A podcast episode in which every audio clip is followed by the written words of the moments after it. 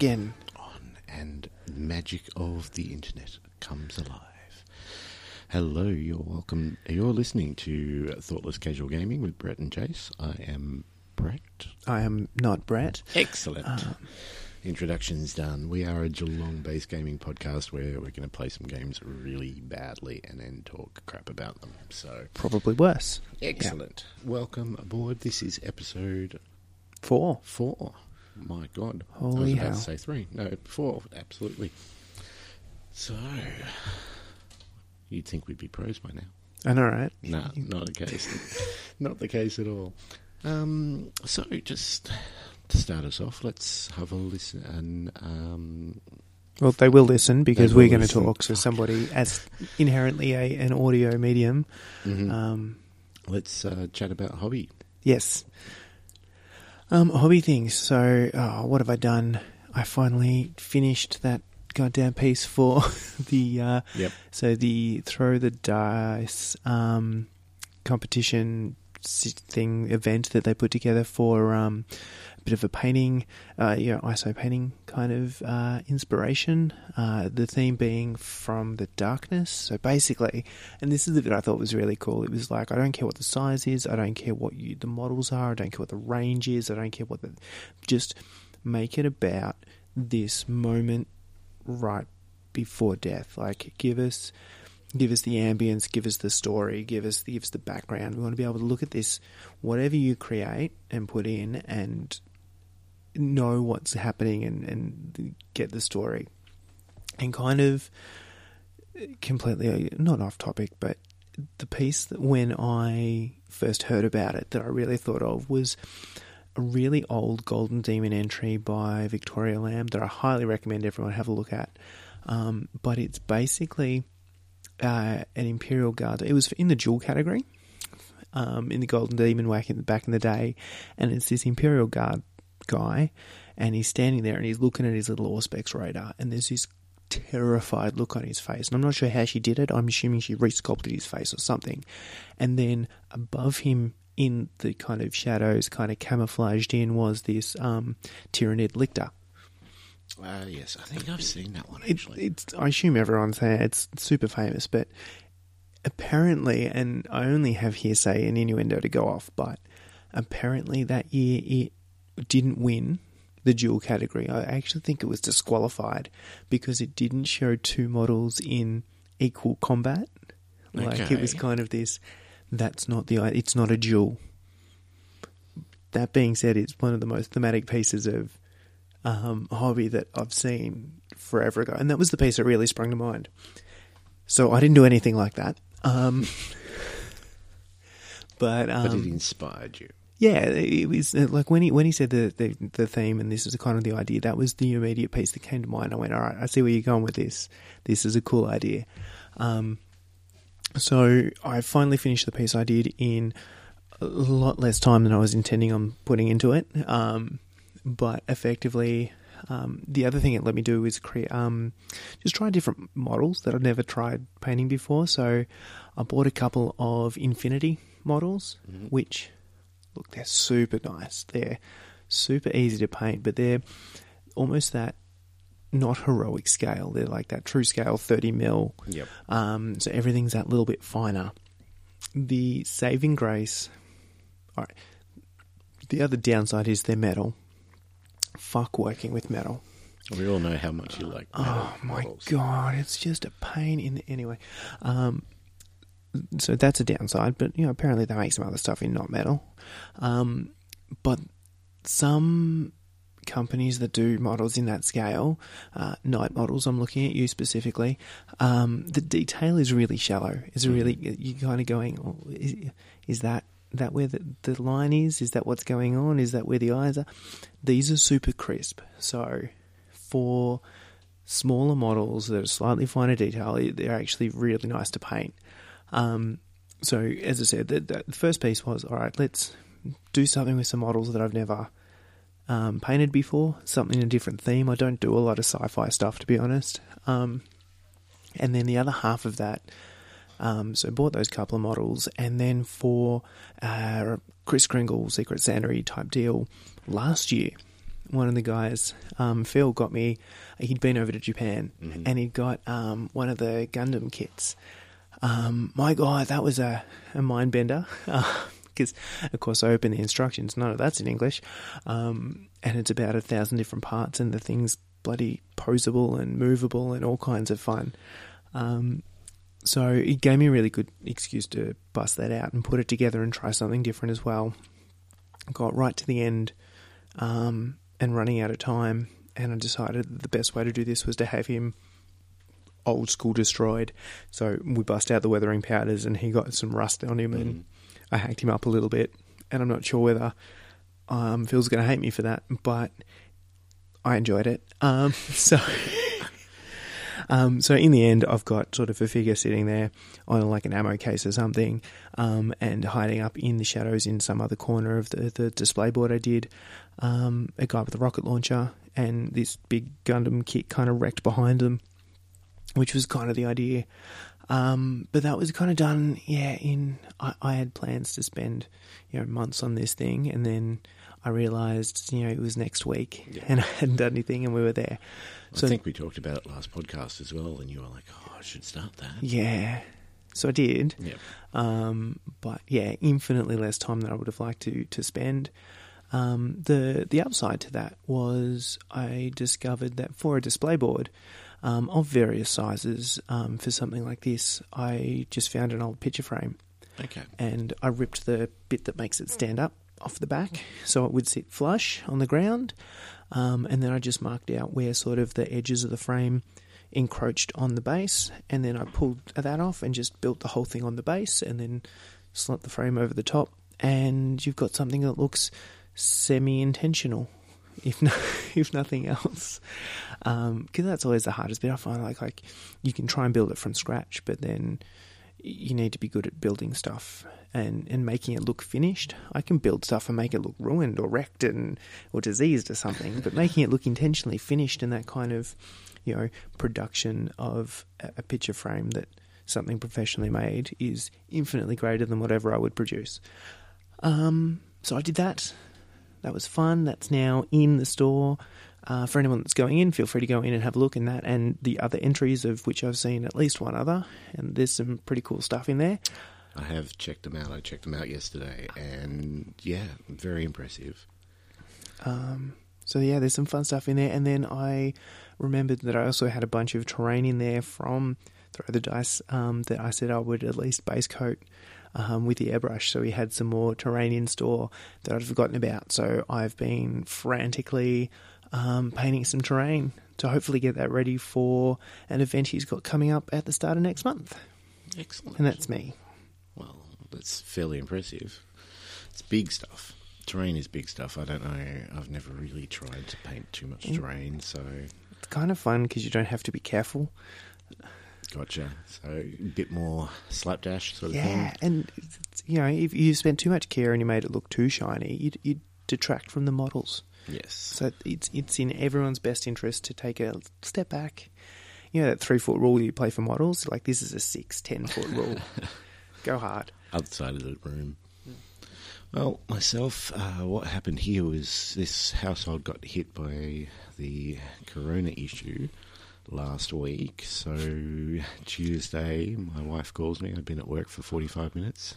She says we have to take our daughter and get tested.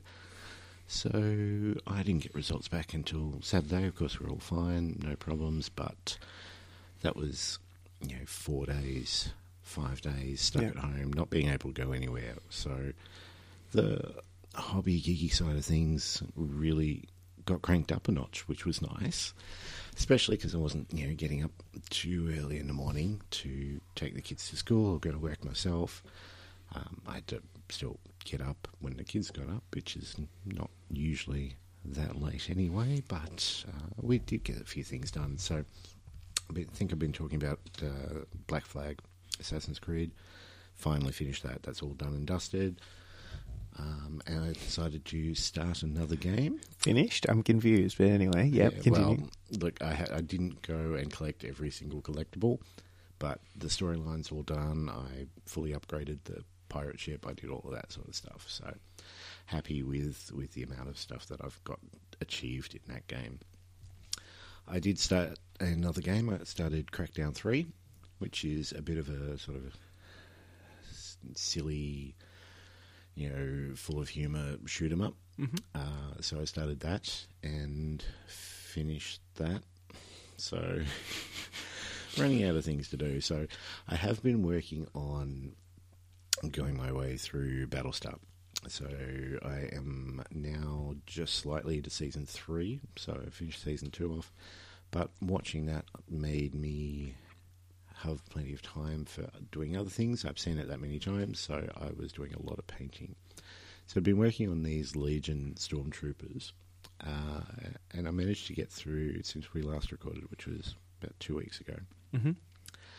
14 stormtroopers, uh, seven scout troopers, two scouts on uh, speeder bikes. So that gives me pretty much three full squads of normal stu- stormtroopers, uh, full squad of scout troopers, and pretty much all my Legion stuff is now painted, apart from Boba Fett, who I still have to just work out how I'm going to base. So that was a fair effort. I also finished off those three elves for Underworlds. So that Wood Elf four person team, that's all done and dusted. Uh, so really happy there, and I, I can move on to something else that I've had sitting there for a while. Um, I also managed to get Marlena's hair. So the hair and the ribbon is all put together. She's sitting there. I'm, I'm getting a base delivered for her, so she'll wait for the base. Uh, Base delivered as in like a resin, resin one? base, yeah, okay. just to match the rest of the guys that I've got. Even though she's not Neverborn like the rest of them, I thought I'd just get her the same base. Yep. Did manage to pick up the Neverborn book, which we talked about in episode two. So I got my hands on that, so that's nice and pretty and shiny. And I grabbed some grass tufts from Throw the Dice to put on all the uh, Stormtrooper bases. So that's you know, nice and easy basing, but it still looks quite good. And Underworld uh, for Blood Bowl. So they released the new Spike magazine and the new Underworld slash Old World Alliance. Is it? Oh yes, yeah, the the, Yeah. the good mix team. the good mix team, I which nobody's for. really heard too much about. No. I don't think too many people are seriously considering it. But I got the pitch for that. So, so all in all, really, oh, absolute fiend. well, it helps not having to work and, and you know having that time when I'm stuck at home. I don't have much else to do in the evenings. You know, we, my wife and I, had finished the show that we were watching together, which was uh, War of the Worlds, and we had plenty of time on our hands. And I was determined to get these stormtroopers done, but even then, I didn't think I'd get through as many as I did.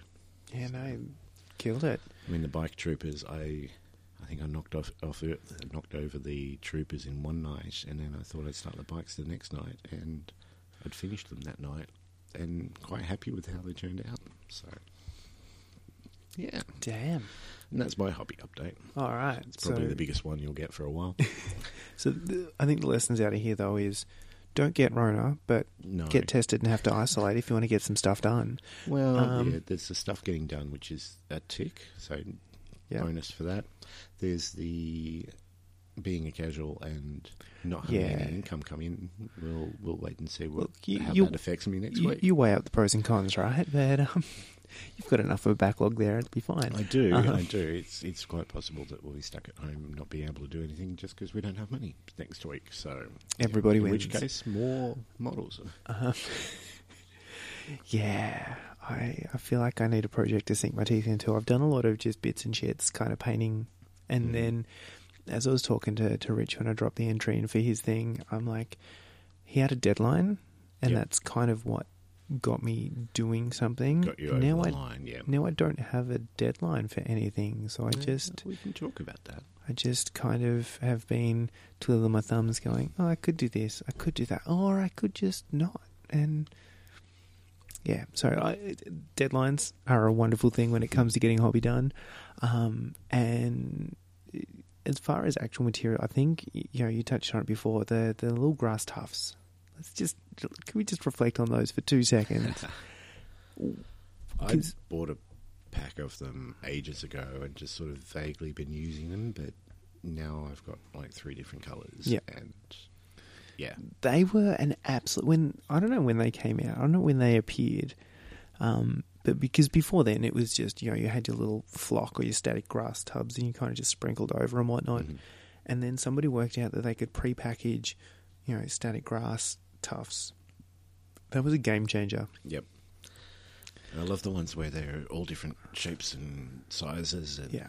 yeah, you don't have to have the same grass tuft on every model. No, and you can mix them up and like because I t- tend to get carried away with hobby things. So I've got you know the, the live ones and the spring ones and the autumn ones, the ones with flowers, the ones with leaves, and you know you, you get a little bit silly with them and you mix them all up. And yeah, they they are my all time favorite basing thing, just because.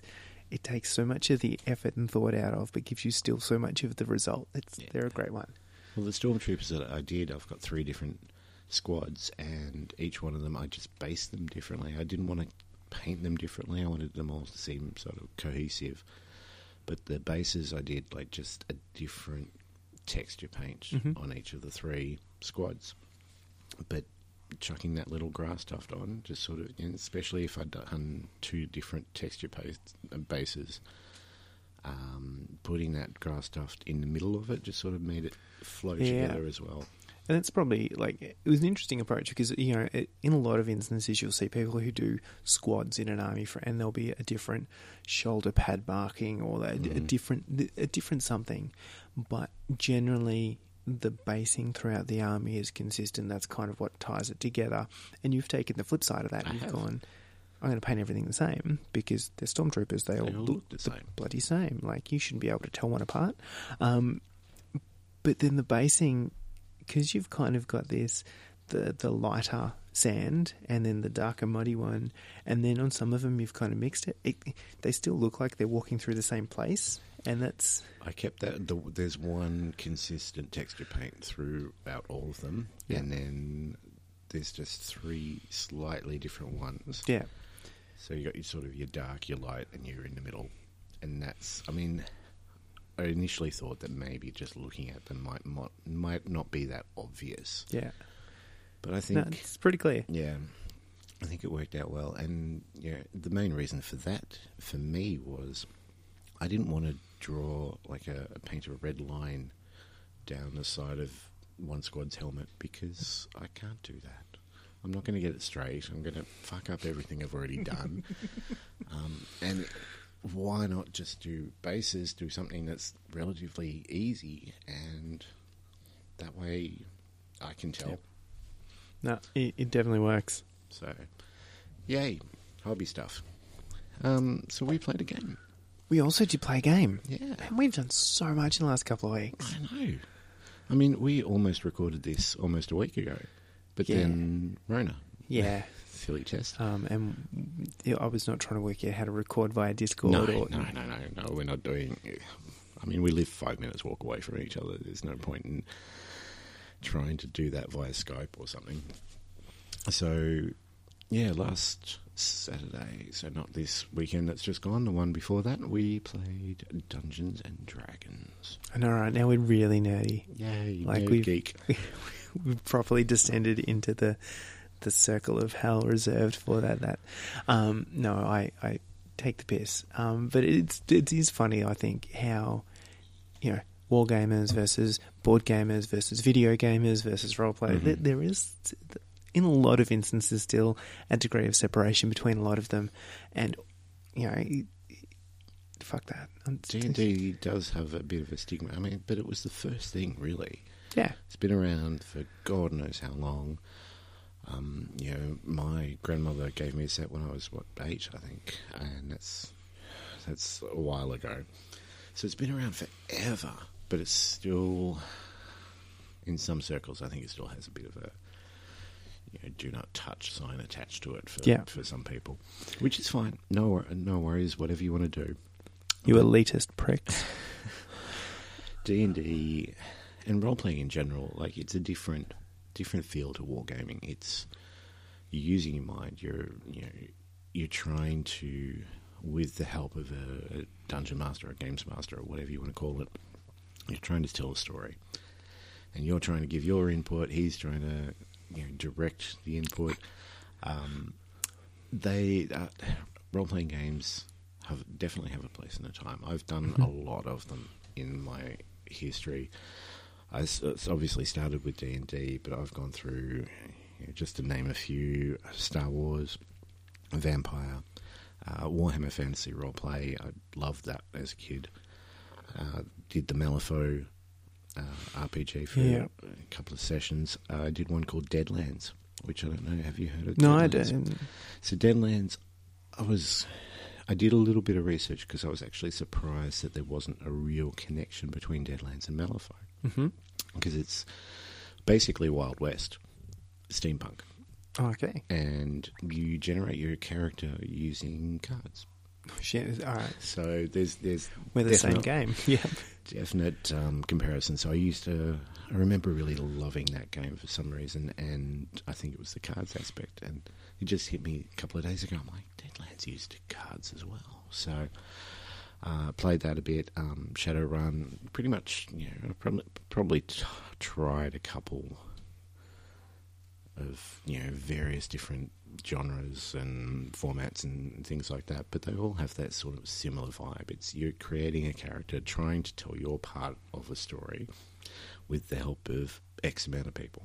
hmm So Yeah, and so I mean, my history is you know D and D was kind of the the first. You know, it came before all others. Um, you know, back in I think that was probably high school, and Mhm. probably not even senior high school. Um, you know, starting off there, and then I kind of dabbled off and on. So yeah, a little bit of vampire, mhm. um, a little bit of Through the Breach. Yep. But it's always been this kind of secondary. I think my, my biggest thing with role playing games is the time commitment hmm required by everybody involved. And I mean, yes, there's still a time commitment to a lot of wargaming and model and tabletop games and stuff like that, but you can kind of duck in and out as life permits. Whereas I feel like, you know, to, to really get into a, a role playing game and to get the most out of it, you need that regular commitment from everyone involved Yeah. where you can lock away a Thursday evening or whatever it is. Because, like I said, I mean, you're telling a story, and if you don't take part in that story for a while, I mean, it's like reading half a book and leaving the book on your bedside table for a while. When you come back to it, you're not going to remember half of what's going on. So there is definitely that commitment to getting regular sessions in, making sure that as many people as possible in your little group are attending as many as Mhm. possible of the sessions. And I think the other half that um, really shows with role playing games is the experience of the players Mhm. is is a massive piece. And I think you know if you as a relatively, and I would still consider myself a very new player to, Mhm. to role playing games. Um, you know, to to move into a, a, a game that was established with experienced players is a pretty daunting thing, where they're already sort of moving at a certain pace and operating at a certain level. Um, but also finding a group at a similar level who's got someone experienced enough or at least willing to put the time and effort into to be that dungeon master or whatever the you know um, the person but to actually run the show Yep. um, that's a massive ask of someone to do as well Absolutely. um, Like I've I've done it in the past, but it's definitely not my preference. mm, it's a shit ton of work Yeah, um, and I'm lazy at the best of times. So no, I passed. Now I, I feel like I'd be pretty bad at it too, to be honest. Um, but yeah, so to find someone experienced enough to do it, so it works for everyone and it's fun for everyone, willing to put the time in, but also at a group that's at a very similar level to you. So you know, it's you know, it, I think it is actually a tough thing to get into until you just dive in and give Yep. it a go. yeah, absolutely. And you know, I don't think we'll go too much in depth about what you know what our storyline was, or you know who we were playing with, or anything like that. I think what we're going to chat about tonight is just sort of a general role playing type conversation about yeah, what's good, what's not.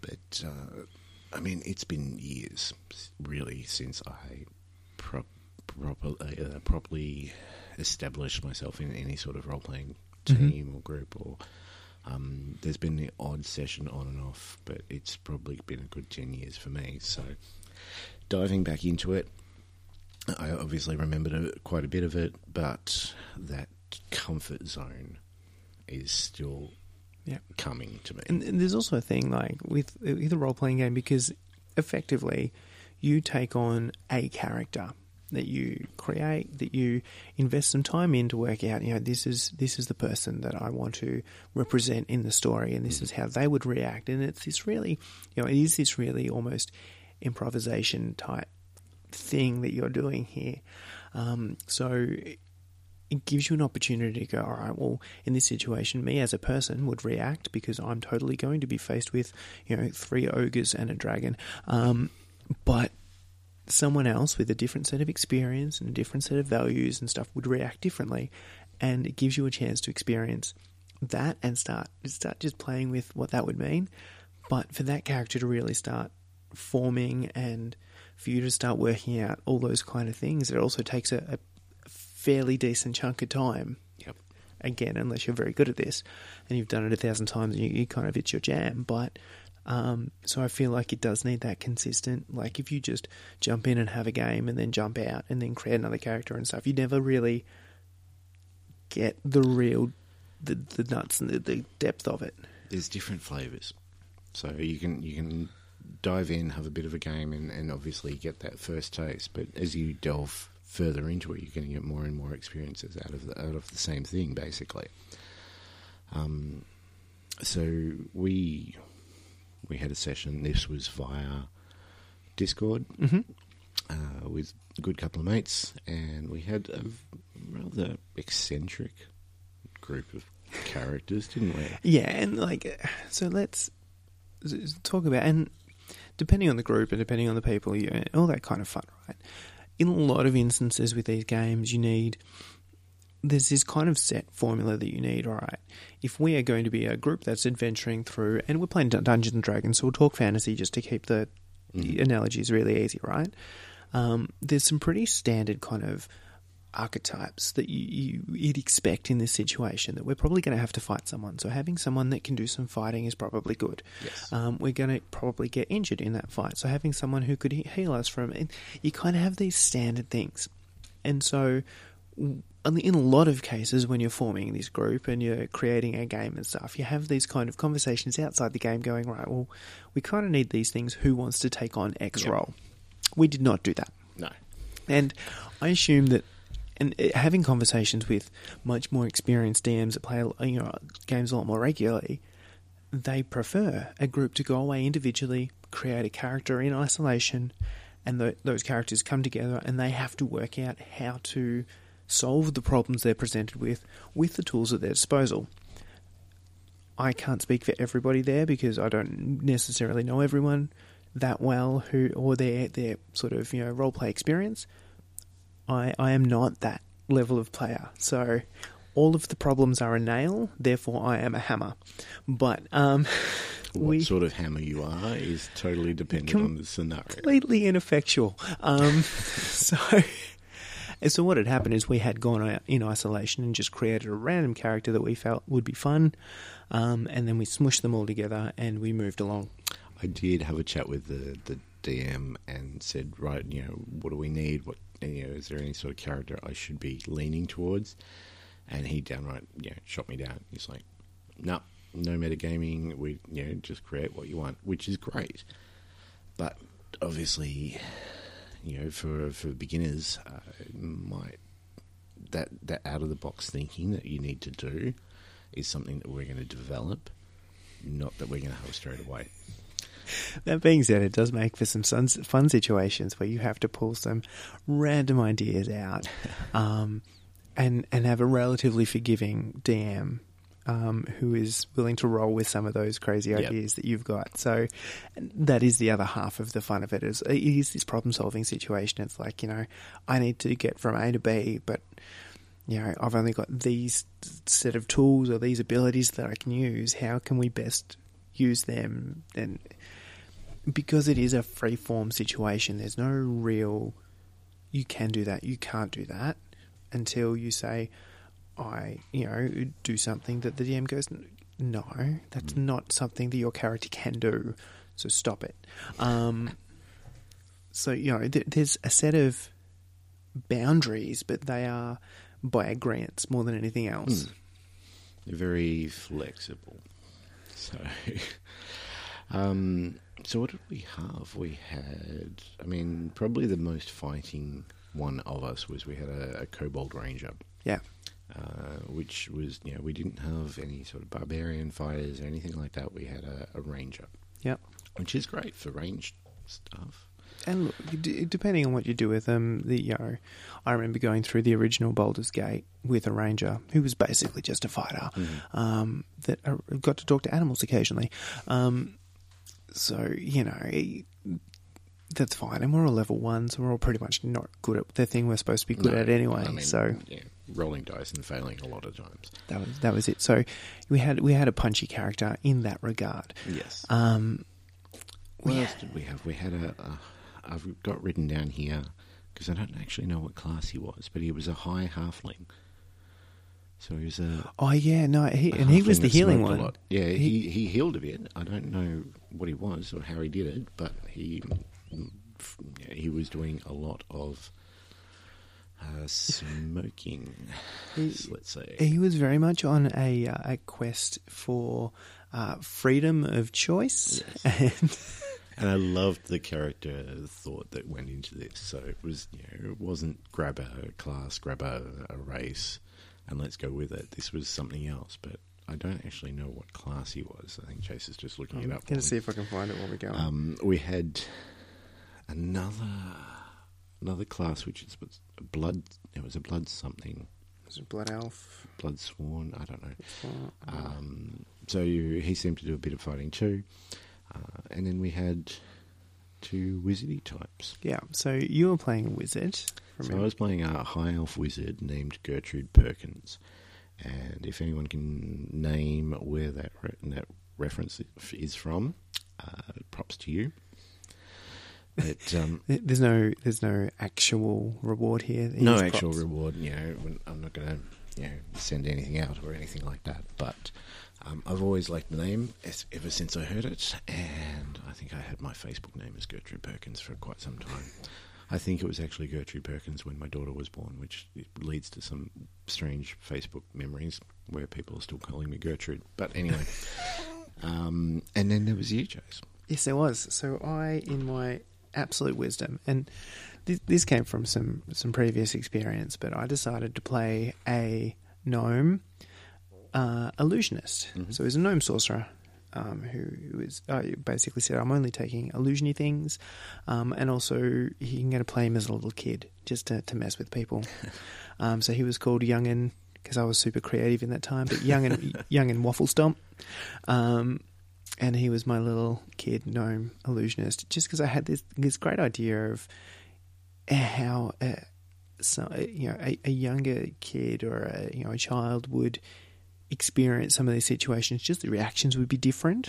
Um, you're not making the assumption that everyone's out to kill you all the time because you've still got this element of trust, which could create some fun situations. Um, these these are the ideas that played through my head as I, I created this, um, and also the idea that like it would be a fun character to travel with because you're constantly just coming up with stuff just because you're bored. So you're probably gonna, you know, mess with the other guys and try and play tricks on them and do other stuff. Like, and an illusionist kind of fit that character as well. So this kind of you know mischievous little character. Thought this through. Look, I thought it'd be fun, um, basically to fuck with the other people who were playing. And when I worked out the Discord had a whisper function to the GM, Oh, does it? yeah, so you I can whisper to the GM directly, um, which means that you can start doing stuff that the other players don't know what's going on. Didn't really get to that stage, um, but uh, yeah. So this was this was the concept, and this is kind of what I liked, and I th- think part of what I liked about the idea, and what I've liked about a lot of the ideas role playing previously was. Um, those characters like it'd be really easy just to run in and punch things and, and yay we, we killed a monster yay um, but some of those sort of supporting characters or those ones that don't seem massively um, like impactful on the game and how you can do those. You know, the last time, last session that we played, I was a bard because you know what a joke. Um, but also that kind of fun and he, you know this dwarven bard who had bagpipes because that was you know the instrument of choice at the time. um, yeah, this concept um, really you know, gave me the giggles. Um, so similar kind of concept. It's really that, that character development too, like that may take a little bit, but having those initial ideas of what your character, how he's going to react, what he's going to be like, um, and what sort of odd. Yeah, you need some quirks, right? right? I think if you know if the character that you've got is absolutely perfect in every way, It's going to be boring. kind of vanilla, yeah. Yeah, it's going to be the same as every other game. Whereas, I mean, I still remember from years and years and years ago. I won't go into too much depth about this, but I remember a D and D character that I had who was a fighter, some sort of fighter. I think he was a barbarian who used to carry around an apple corer. And this apple corer was used after every big fight. And I'm just going to leave it at that. but that little, and yeah, I was young. Give me a break. But that little characteristic, that that quirk that nobody else had or had even thought about, and that you know repulsed every player that I was playing with at the time when it first happened. Let alone every other time it happened. But It's the first one, the right? first one that that it's, it's that it sets them apart. So with Gertrude, I have not worked out you know what really is her purpose yet. What her, I mean, she's going to be naive. She's going to be dumb. Because from memory, you, you you were the one that was always, oh no, that's the right thing to do. Therefore, we must do it. This Yes. is, this is super. Yeah. She has she has a, a set, not alignment per se, but she has a set value focus.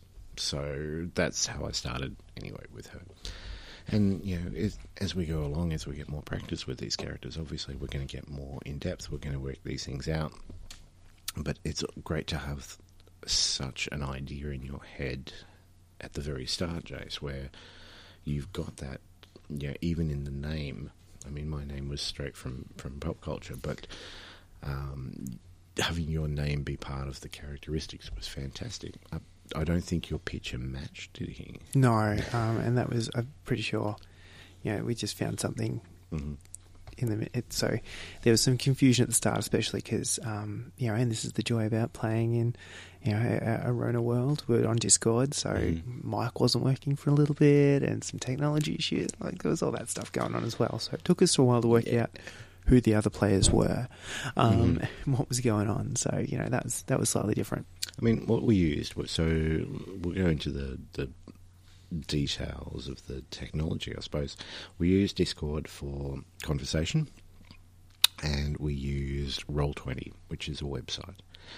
And there were issues with both, so it did take us a little while to get started, get everything loaded on. Um, with Discord, you didn't have your mic to start off with. I lost full connection at two points during the night where I was talking and it didn't say anything. It didn't tell me that I was disconnected, but all of a sudden nobody else was talking and I had to jump out and jump back in. Um, whereas it's, it appeared to you guys as I was muted for some Mm. reason. So, uh, and Roll20 had issues with my character sheet, so it wasn't there for half the game. And it wasn't Yeah. until I went through and, and clicked on a couple of buttons that um, it actually started working the way it was supposed to. All of these things are things that obviously take practice. Hundred percent teething, right? Yep. So, um, and it was one of those. The first one was always going to be a little bit of a let's work out how this plays and how, how everything goes together and whatnot. And we got there. We And did. by the end of it, it was it was working pretty much pretty fine. But it um, was. I mean, we had we had hiccups with technology. We had hiccups with with us as players as well. I believe that um, there was opportunities for us to progress the story in in a really nice sort of tight way or whatever. But we just didn't have. We were still sort of teething, still having that that new player vibe going. yeah, where none of us could really commit to things. Yeah. So It- it- you go first. No, no, no. You go first. Yeah. Um, you hang up. a little Um, bit of a and- little bit of silences on the Discord where people were And thinking. look, and- and I think it's also partly getting used to not only teething as a, a new group coming together to play a game, but also teething in you know a, a, digital sense where you don't have visual cues to, to go off. You can't sort of go, oh, I know you're about to speak because you're making the I'm about to speak face. yeah. Um, also, real life, you know, somebody had kids that woke up and they had to put them back Yes. to bed. And Very true. so there was there was also a little bit of you know that going on as well. So look, definitely not not the perfect uh, run through, but as a way to, to nudge us back in and just sort of get the get the itch. I was I was happy with it.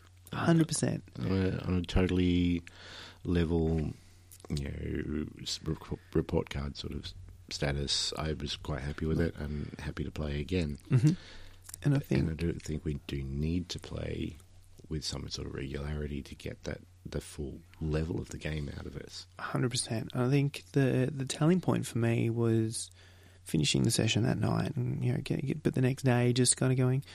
I, I found myself back on um, D and D Beyond hmm creating characters. Just just thinking, oh, what if I did this and what if I did that, and you know, you, you started doing those kind of things. Um, and you know, funnily enough, I was kind of after the game, and I feel like it was partially to do with all the teething issues and the, the getting used to it, and also my inexperience. Mhm.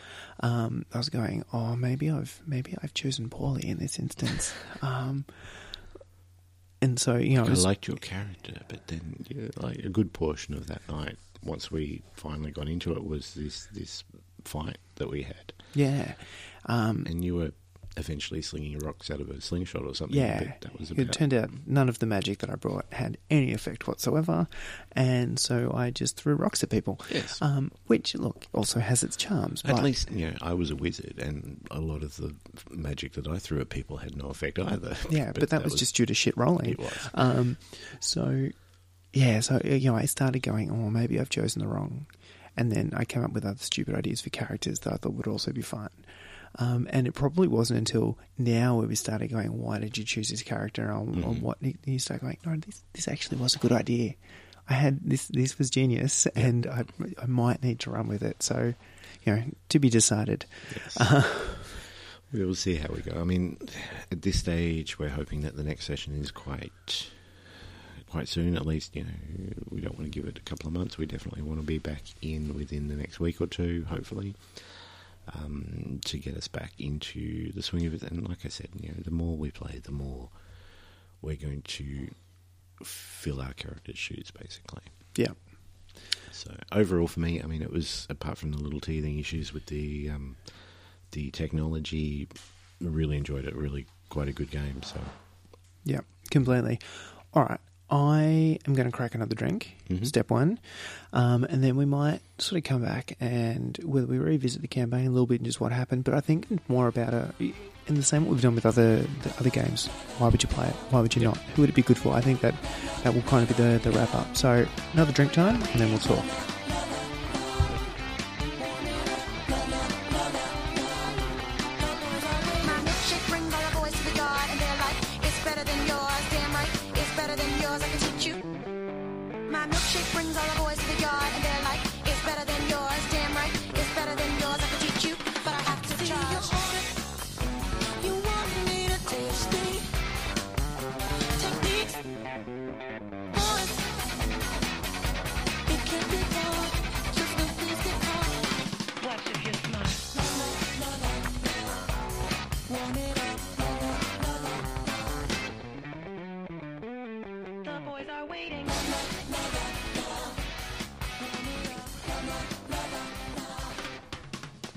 We have once again returned. oh my gosh, Look at we're this. still here. Like pros. We must be the only two people still here. Yeah.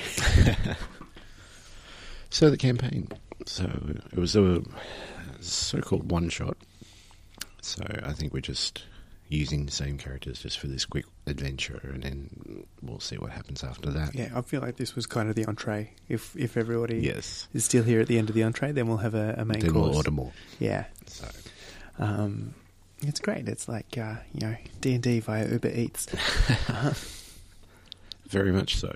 Very technology, Corona based Uber Eats.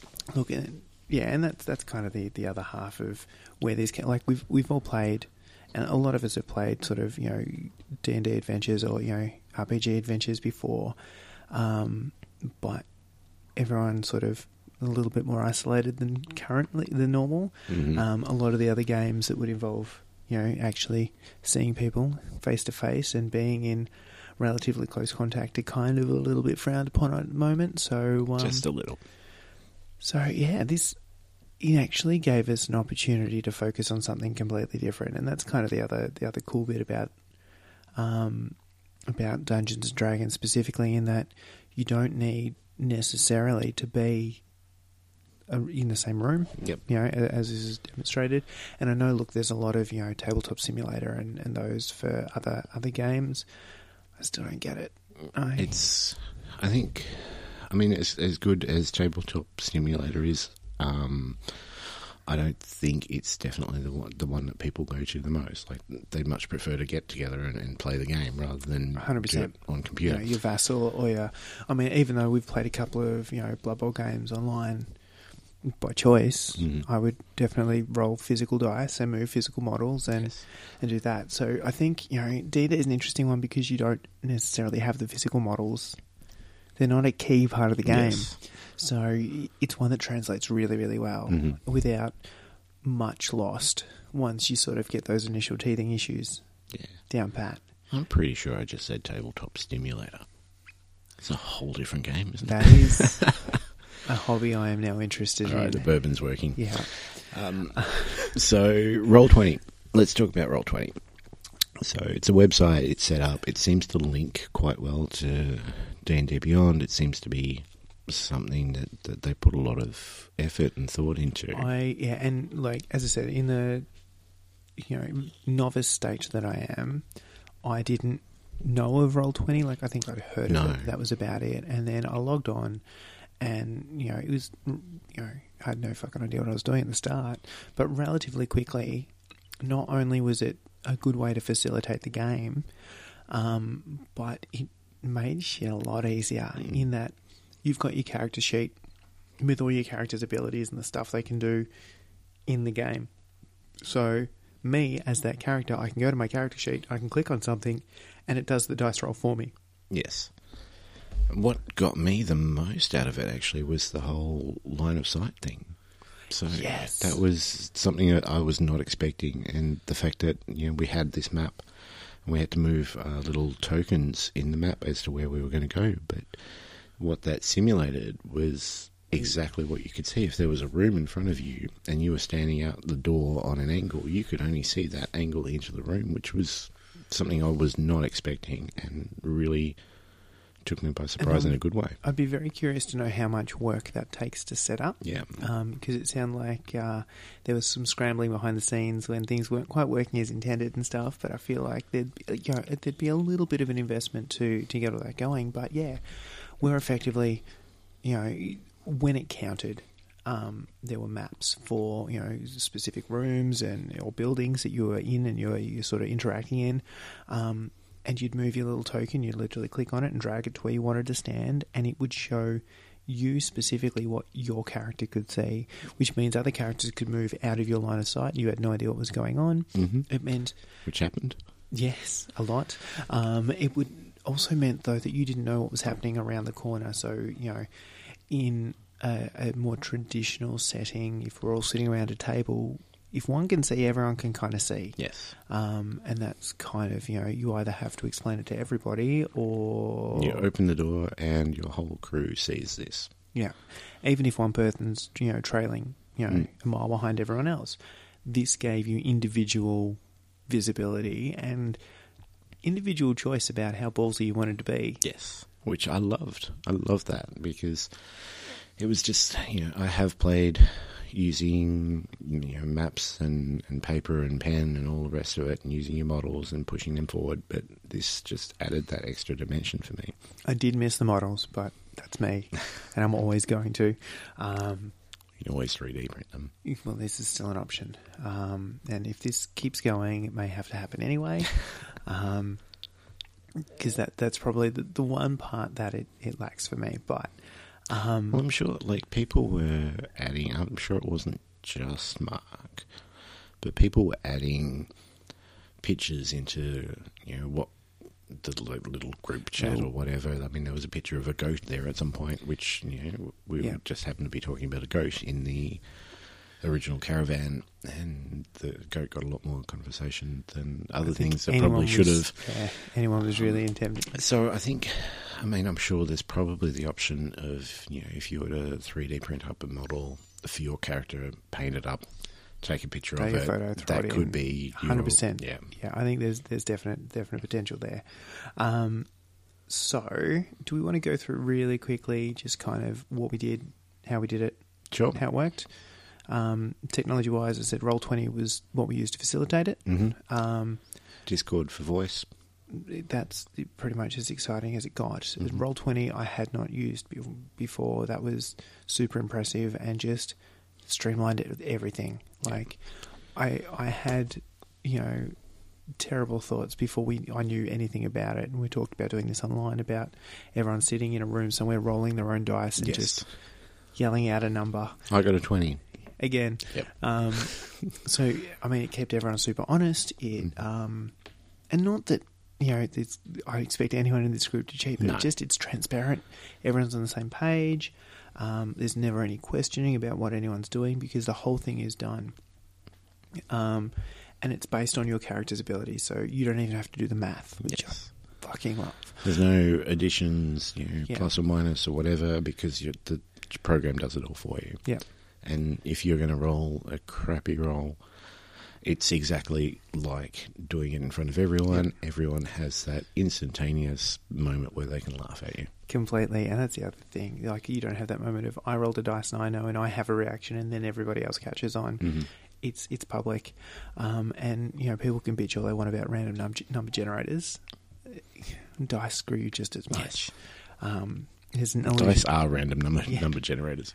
Um, so that way, as I said, surprisingly well. I would highly recommend if anyone is looking at running an online RPG, of, and I, I think it you know works with a number of different ones.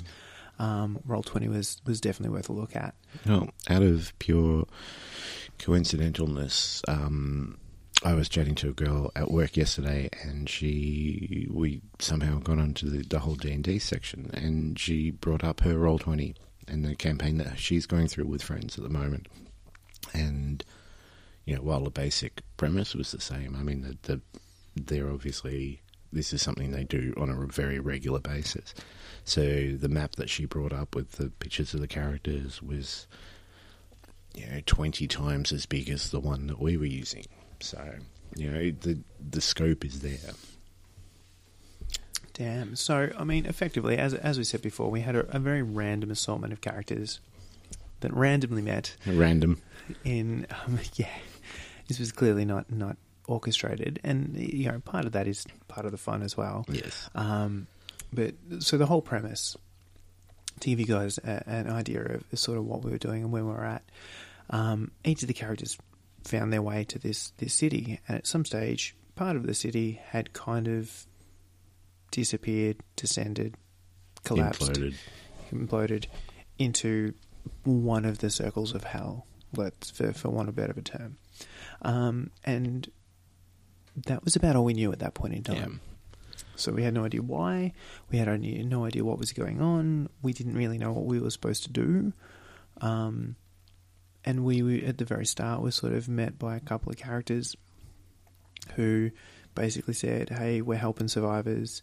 Can you go that way and look?" And They really needed the blacksmith and his weapons yeah, to to help the survivors out, and you know they just randomly had a goat as well. Yeah. the goat got a lot of attention. So it, we met by you know two characters. One had a, a pet goat. Um, so as all amateur role players would do, we tried to pat the goat, and we tried to feed the goat, and we tried, There was talk about if we were successful, would we get to keep the goat? yeah we bartered for the goat. Um, Unsuccessfully.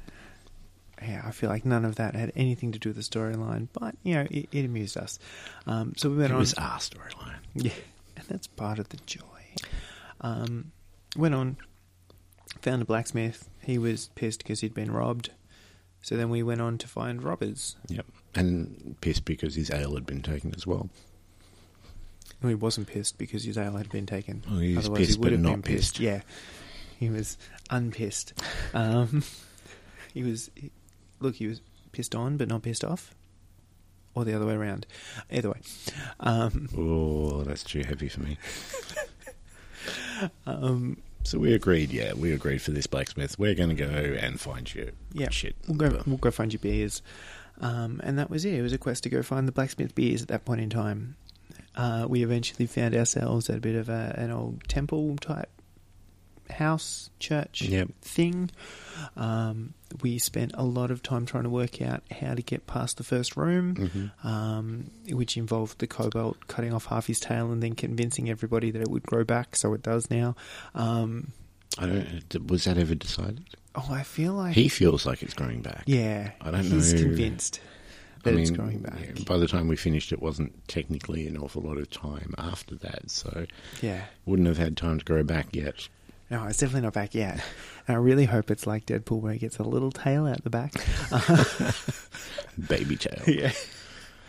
Um, and then eventually, after we fucked around for a long time in that room, um, you know, imagine a, a room full of you know complete novices and amateurs just banging on walls and yelling and, and Well, there was a door, but it was very obvious straight away that the door was the wrong way to do Yeah. it. And there was an engraving, something about paying in blood to to progress further. And then we kind of got stumped for a little bit. Yeah, we spent a lot of time dicking around, um, and I'm pretty sure that you know, with some you know very uh, gentle prodding from Yeah. the GM in the right direction, we we got through and found some stairs and went down and.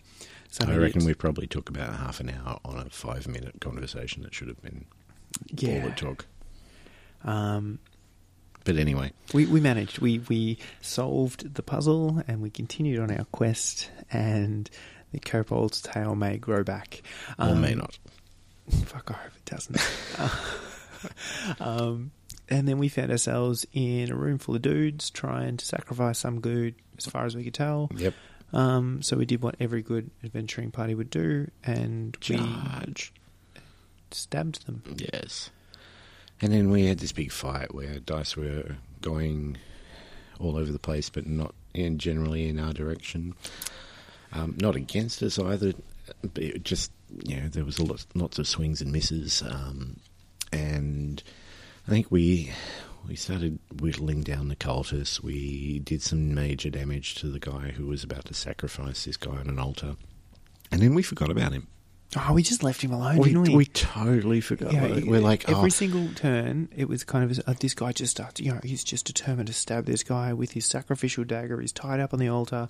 He's just going to town on this guy. And we're like, yeah, cool. I'm going to stab this other guy. I don't know if it was just me, but like I kind of felt like, oh, he's not got much left. I got the potential to, to you know do some damage to this other guy because I'm pretty sure that one of these other guys in my party is going to finish this guy off, and I think we probably all thought that. Yeah, and we all just kind of did whatever the hell we wanted to everyone else, um, relatively ineffectually, which probably didn't help No. at all. Um, And then a round or two later, he does what he sh- he was going to do in the first place. yeah, he summons some kind of demon friend. Yeah. Um, so, And I think all of us sort of just just went, oh shit. oh yeah, that guy. Yeah, I remember him. What was great though, and I don't know I whether mean, he was on the bloody screen, so it's not like we couldn't see him. only one on the screen. Um, the other piece that I, I still can't work out where it would have gone right. So this demon gets summoned. The demon just kind of stood there and looked at us, and we stood there and looked at, and the demon ate the bad guy Mm. at some stage. So we did what every good adventuring party would do, and we attacked him. And then he tried to stab us back.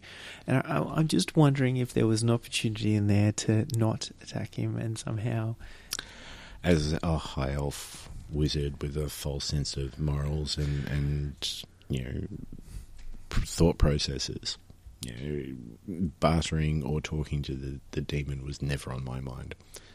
He Maybe hadn't done anything personally, wrong. yes, but as my character, I felt I'm definitely one that would attack that thing. Yeah, I, I, I It's a demon. We've been talking about hell. I was having this whole moment of, but he hasn't done anything to hurt us. Like, um, so yeah, and again, there's there's opportunity there, and I, I feel like this was a foregone conclusion. At some stage, we were going to have to stab the demon, um, but you know, We did it quickly. yeah, or we, tried to do it quickly. we did not mess around with that decision. Um, yeah, we, we put our eggs in basket and we spent a long time stabbing a demon and a fair amount of time being stabbed by the demon. I, f- I felt like the demon went down quicker than, than I expected it to. I feel like we had some very generous Yes. damage applied. Well, I mean, we rolled dice and stuff, but maybe the demon had less hit points than the demon thought he had. Yeah. Um, I mean, you know, when my firebolt that I'd tried like five times earlier in that fight and had never done anything finally went through his head, that was the end of the demon. But I felt like that should have been the start of the real damage. But Yeah. anyway, He'd only just been summoned. He was still coming into his power. There's a lot of things going on. Yeah, Yeah, there's okay. there's plenty of ways that you can you can describe it and, and talk that through. But yeah, I kind of felt like maybe Look, we I'm- got we we got it easy. I think anyway. by this stage it was also coming up to midnight. yes. Well, there was that too. and this was literally the second room we'd been in. Yeah. Um, so yeah, that was the only decision we came to quickly, really. Um, so in the end, yeah, we recovered some blacksmith stuff and you know some of the beer, um, And some of the gold. some of the gold, um, and we returned that, and that's kind of where we left off um, that session. So look, it was funny because it it didn't feel like we did much, but I feel like we spent you know a good half an hour playing with a goat. Yep. There was, you know, a good half an hour trying to work out how to get out of a room yes. into another room, um, and then you add Which on, is that in- inexperience that we were talking about. You know, like I said, that that mm, progress from from this one room to the secret door should have taken five minutes if we had any idea what we were doing. But of course, none of us did. And I was equally as stumped. You know, I've I've played these games heaps, but many years in the past, and I could not, for the life of me, think how we were going to do it. Look, I, I can't actually remember how we did do it in the end. Um, There's something about the blood flowing under, like under a crack in, a, and sort of pointed out that there might be a secret door. yeah, so there was just a handle. Um, we just didn't look for the handle. Um, Uh, and- the handle was only visible after the kobold cut his tail off, or something. It, neither here nor there. No. you know, Either way, should not have taken long. Um, Shouldn't have. Probably should have rolled better perception checks. However, um, I feel like there was a little bit of that as well. yeah, probably. Yeah. Um, so But overall, good first session. Good first know, session. After the, the couple of teething issues that the I technology feel like has. if we run this again, it Mm. would be infinitely smoother. Um, so yeah, session two I think will be uh, a lot easier to just to dive straight into. Everyone sort of already knows how it works. You Yep. don't have that uh, you know conversation going. So wait, I roll. How do I roll the thing in this program? Yes. What do I? Where do I click? No, that's not here for me. Uh, you're on mute. It, it was almost we. Ha- it, was, it was the work video call. I know you're talking, but you're on mute. Now take yourself off mute. Okay, can you see my screen? Um, Why are you in your underwear? Yeah. No, um, So there was a little bit of that at the start, and I feel like it would be um, we'd be able to dive into it a lot easier. Um, everyone kind of has an idea of who's who now, so Mhm. there's a little bit more of that, um, and we yeah we might fuck around a little bit less. So I'm I'm pretty pumped for a little bit. A little bit it, less it will each be in- time. intentional fuck around as opposed to just not having a clue. Um, a little bit. a little bit. So, you know, I, I think it will be one of those things that mature as it goes along, and I'm- pretty pumped for the next session to see how it how it Yeah. goes and where this is heading, and how the hell with this random assortment of characters we're going to do anything of use. Uh, Well, we got the ale back. That's, as far as I'm concerned, that's a win. yeah, So, overall, you know, really happy with it. You know, t- as an intro game, getting back into trying to get into the swing of things again. Roll twenty definitely helped, hmm um, and you know the the bunch of guys we were playing with were, were all really decent guys. Yeah. So You, you, you know, everyone just had a couple of beers and they found themselves a spot on the couch with, a, with their laptop and Yep. it went pretty well. Um, so, why would you would you not play Dungeons and Dragons? And, let's let's go a step further. Why would you play Dungeons and Dragons or RPGs in general? And why would you do it on an online channel? Yeah. So, imagination. That's the big thing. I mean, we're not as young as we used to be. Our imagination's probably a little bit out of practice. Um, but it's got that whole you can immerse yourself in into something. It's you know, it's basically like reading a book that you've got a decent amount of con- Choose your own control over. Yeah. Um, and as for roll twenty, I mean that really made things easier for me. I don't. I'm still 50-50. Like I do enjoy that getting together around a table, hundred percent. having everything laid out, having the people there that you can bounce off. Obviously, that's that's something in itself. But roll twenty did everything that I wanted it to, and and even a bit more. So Yeah, I think you know it, when we look at opportunities for gaming, current environment where face to face and you know groups of people are discouraged if not Mhm. allowed, um, it's the next best thing. Um, And even if you could, right, the logistics of getting everybody into one house regularly, you know, and all that. It's hard. Like everybody's got responsibilities and adult shit going Yeah. on, and this means that you can literally just be in your own house and deal with your own shit. And if you've got kids that you need to mind or whatever, and they're asleep, and you need to be there, you can be there. This is good. Um, It's definitely it's definitely a way of getting people together more often. Because you know, you might have a session hooked up for a Saturday night, and your missus is going out that night, so you've got to be home. So either you miss it, or it's held on roll twenty, and you can join. yeah. So, hundred percent current situation, but it's an ongoing thing, it works super well. Um, so I feel like for those, you know, for those of you that can't get out and game a lot, this is an actual prime opportunity to not only game but game regularly, game with some continuity and some extra depth. Um, it's one of those things that sort of, you know, you get out what you put in um, as well. It's a fantastic stimulator.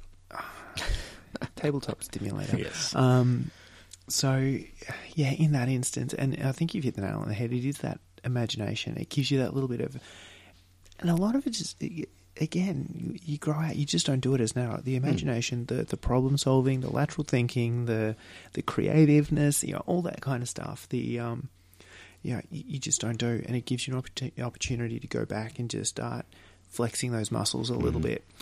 and having fun with it. I mean, you know, I don't know about you, but how many situations I've been able to solve in the last, let's say, five years by cutting off a tip of my tail is pretty non-existent. So, Yes. you know, flexing that that that imagination and that that you know story part of your mind is is a huge thing.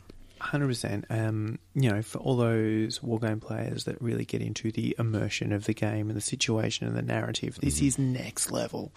Um, This is campaign leveling up your guys, moving on to the next battle, but with story. yeah, and like so, a lot of those games, if we go tabletop, like, a lot of those games, your Necromundas, your Blood Bowls, your Mordheims, your those, Warcry. um, yeah, those, those kind of campaign narrative stuff. I feel like you get more and more involved the smaller the warband. So all of those are generally smaller model count games because you can suddenly start getting attached to this one guy that did a cool thing in one game. Yep.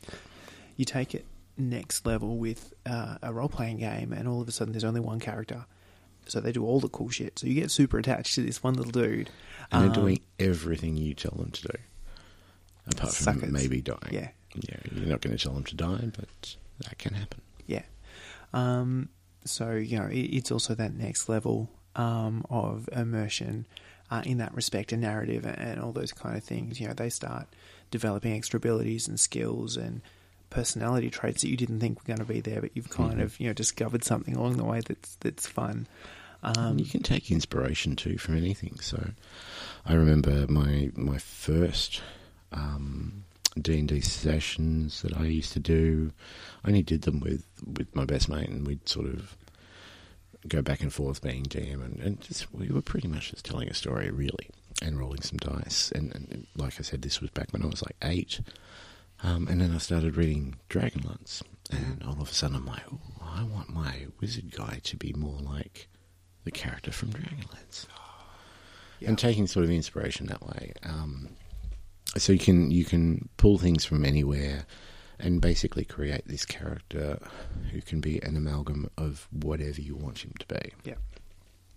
So So these are good things. These are things that we, you know, we're saying recommended. Um, the other, the other thing I really like is there is still that very random element of there is it's a dice game. yes, In in the you know, there's it's a storytelling game. Um, it's a cooperative game.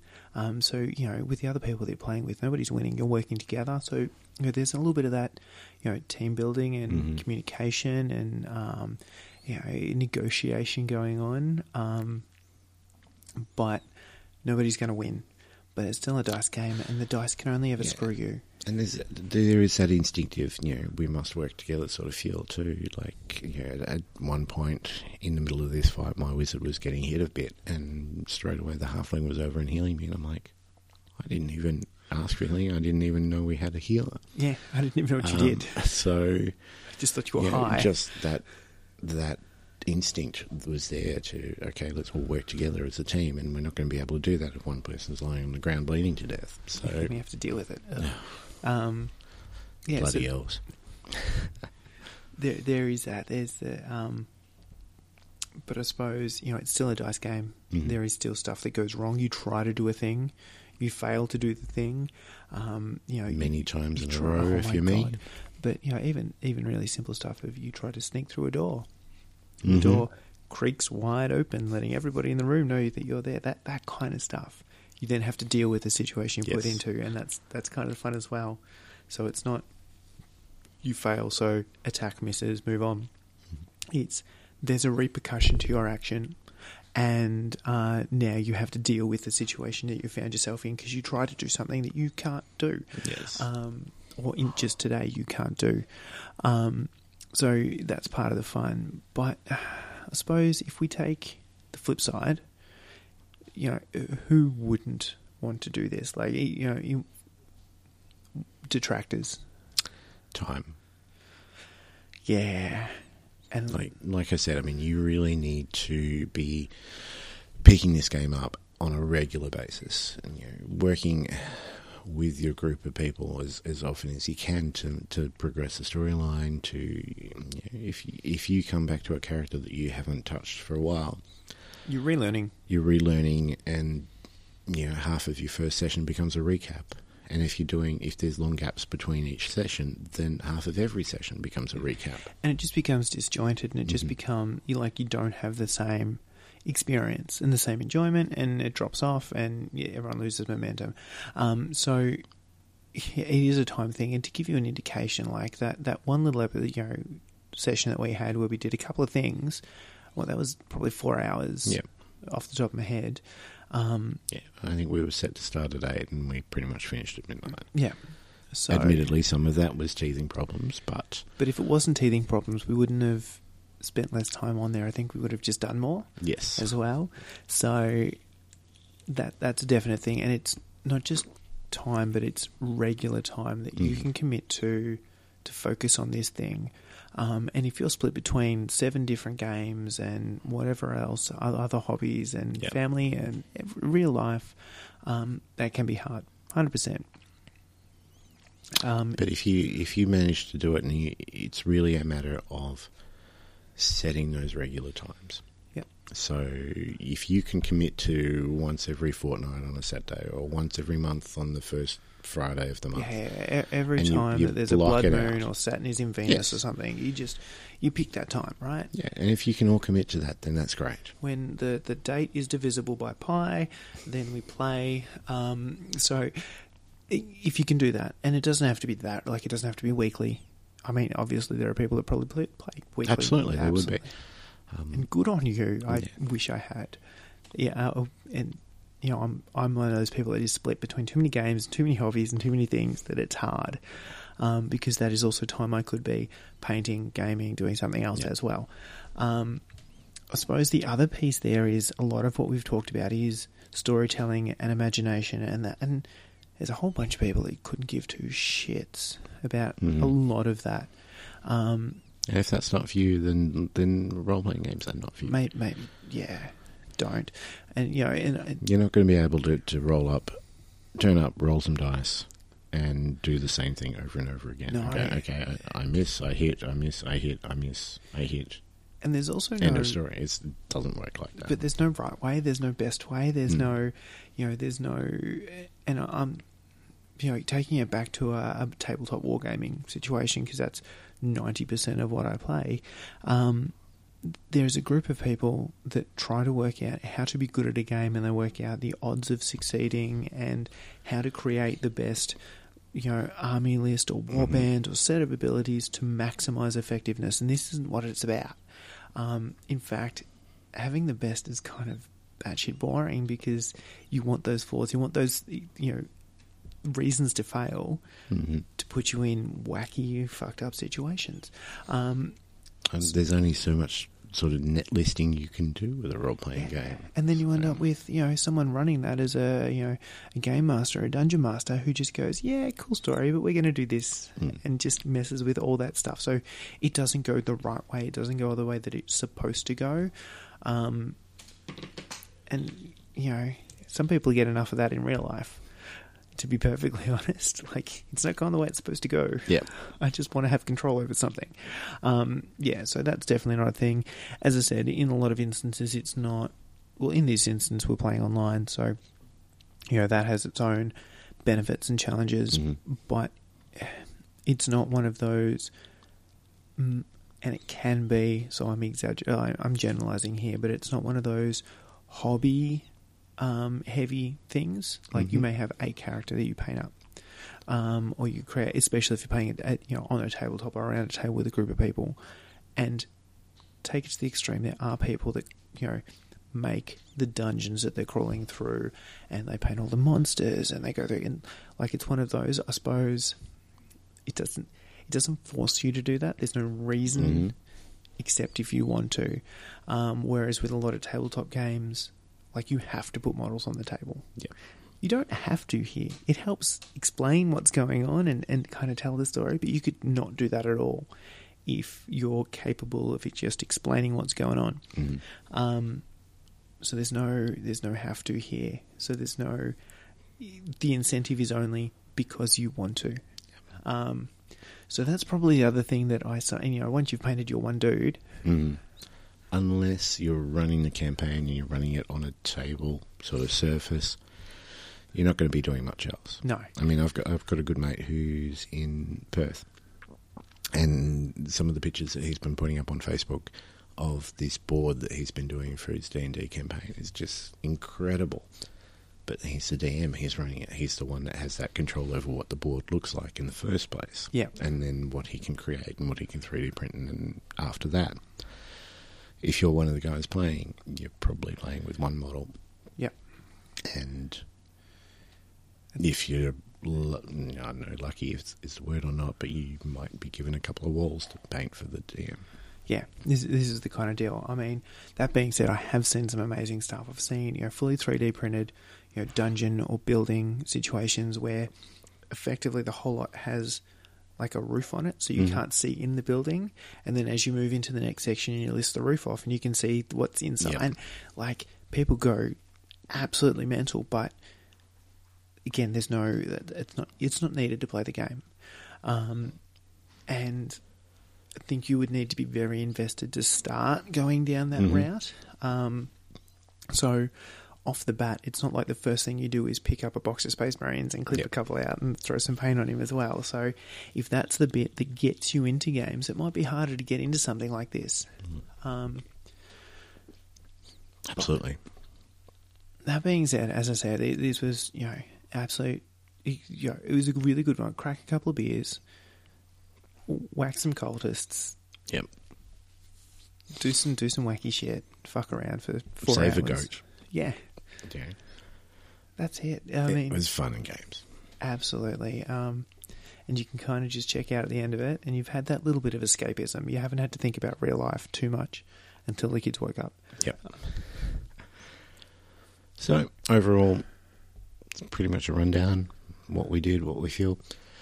Um, with any luck, we'll be doing a bit more in following weeks. I don't think we'll be podcasting about it again, but um, you'll hear that it happened. yeah, there We'll might there might be some vague updates. Um, shall we move on? Let's. And I feel like there's probably not. How much else have we got to talk about? Not Just an stuff awful coming lot. up. I mean, stuff coming up. So we have talked about Throw the Dice's painting competition, which um, finished up on Saturday. Saturday. Saturday. Yep. Yep. So if you are in the area, if you can pop into Throw the Dice, please do so. Have a look at the entries. Vote for your favourite. Yeah, I think there's some videos he's producing to Yes. sort of show, you know, who put in what and, and the kind of stories that people came up with. So there'll Yeah. be some cool content that that Rich has thrown up as well. Yeah, no, that's good.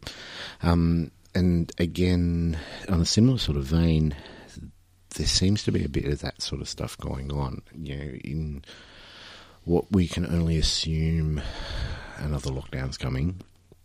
It's you know, I mean, Melbourne's been hit, so We're basically mini Melbourne. Um, it's we'll have to be very lucky to get out of it, I'd say. So there's a couple of painting competitions going as well. Warhammer Geelong have got uh, squad colours uh, going on at the moment, which goes until the 31st of this month. yeah, which is basically go in, buy a box of dudes, and then paint them up. Yep. That, Um, that's pretty much self-explanatory. Uh, at the same time, Guff started their four-week painting competition on Friday, which is pretty much the same thing. Just have something that you haven't worked on, Yeah. paint it up. so. I think the only real difference for for the Guff one, it's just anything. Show them Yep. a, a photo of something that's not painted, and at the end, show them the painted version.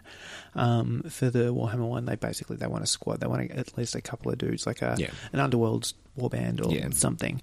Um, A squad. yeah, Squad as, colours. as the Squad. name implies. Yeah. Um, so, yeah, we'll see. I think I, I probably should because I literally have that conversation going. Oh, what am I going to paint next? Mhm. So, this, these are good, and these are those things that you can do while you're at home. You can't go out and game Yep. or you, whatnot, um, and I feel like it gives you a chance to start interacting with the community and keeping the, the momentum going as well. So, Which I think is the whole the whole purpose behind it. You know, trying to get that hobby in and that hobby motivation to people around, um, where a lot of us are stuck at home and, and not being able to get out and do the gaming that we normally would. So let's fill some of that time with hobby. completely. And like the other half of this is these are the stores that we would normally, you know, that would normally be supporting our hobby, that we'd normally be going into and buying stuff from, and you know, gaming at and that kind of stuff. And they're you know not able to provide that same service. We're not in there the same way. So this is also a good reason to get in, Mm.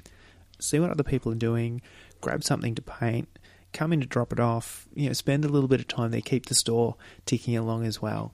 Um, so I think it's also a really good excuse to, to support the local gaming stores that have been you know supporting the hobby for well we could be in there.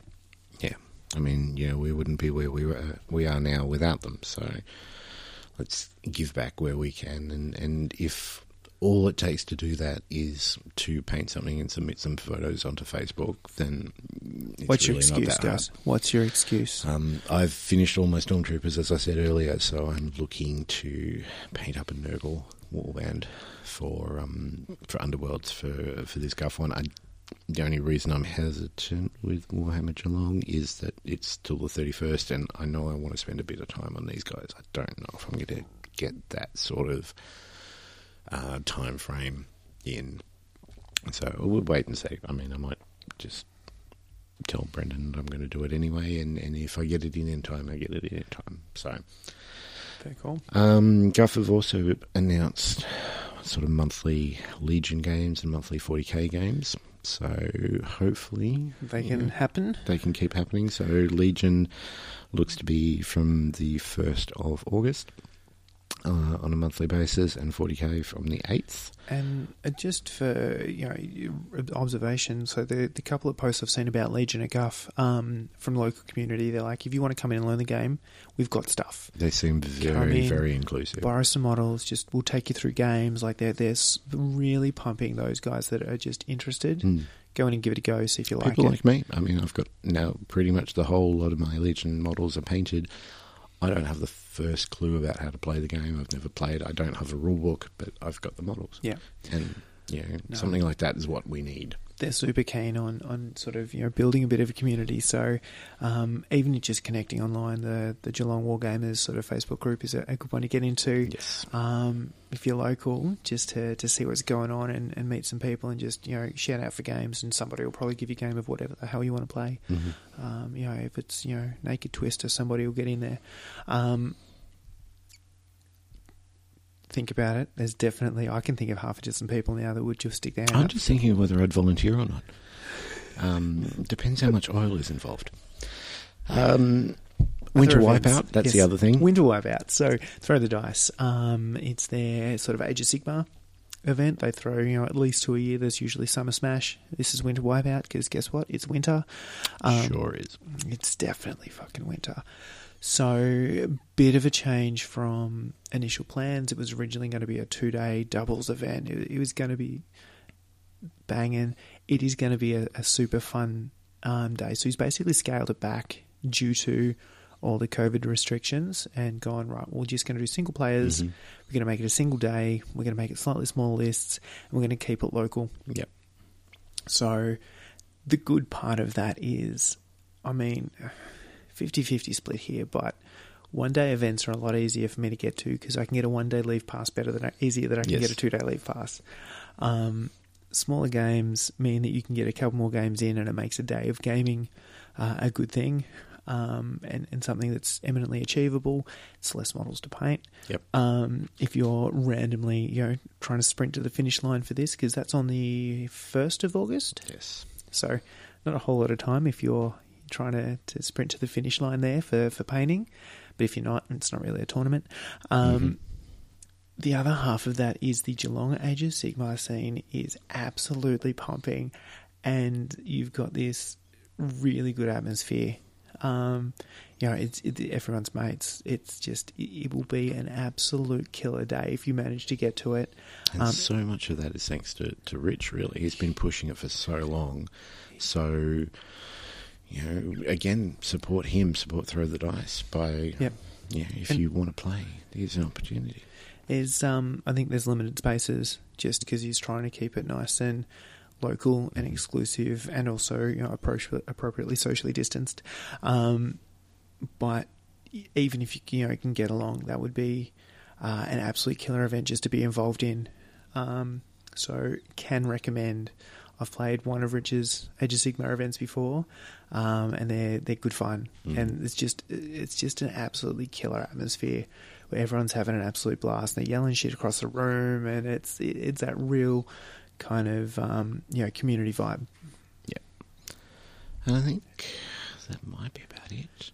Yeah, I think I think that's all the stuff I mean, on soon. it's still everybody's very up in the air. Nobody knows what's going on. How many people you can have in your vague House. vicinity Yeah. at any one time. So So that is that is the thing that's happening. Um, we're going to still keep trying to put content out. We're going to play some different games if we can. Yep. Um, so if you have suggestions, requests, ideas, if there's a whole bunch of stuff that we said tonight that was absolute bullshit and you want to call us on it, let us know. please do. Um, I'm happy to tell you why you're wrong. Um, I mean, the whole point about this podcast is that we're probably wrong. Yes, no, that is that is exactly the point. Um, so super keen to hear what people you know feedback, good, bad. If you know you hate it, tell us why. Yep. And tell you to fuck off. Um, no, we won't. We'll take that feedback on board and send you an appropriately worded response. Um, Depends who gets to the page first. yeah, you tend to be more responsive than I am, so it's probably safe. um, so no, it's super keen to, to hear what people think, what people want to hear us talk about, play, hmm not talk about, not play, um, and we'll see what we can get done. while we're allowed. Yeah, exactly. Yeah, we'll we'll pump these out while we can, and I don't think we'll we'll be doing any sort of Skype. I don't think we're that technologically advanced, but um, while like we can, effort. yeah, while we can, we'll keep doing it. So um, that's it from us. Keep on hobbing, keep enjoying yourselves, stay safe. Be thoughtless, be casual. That's it. Laters.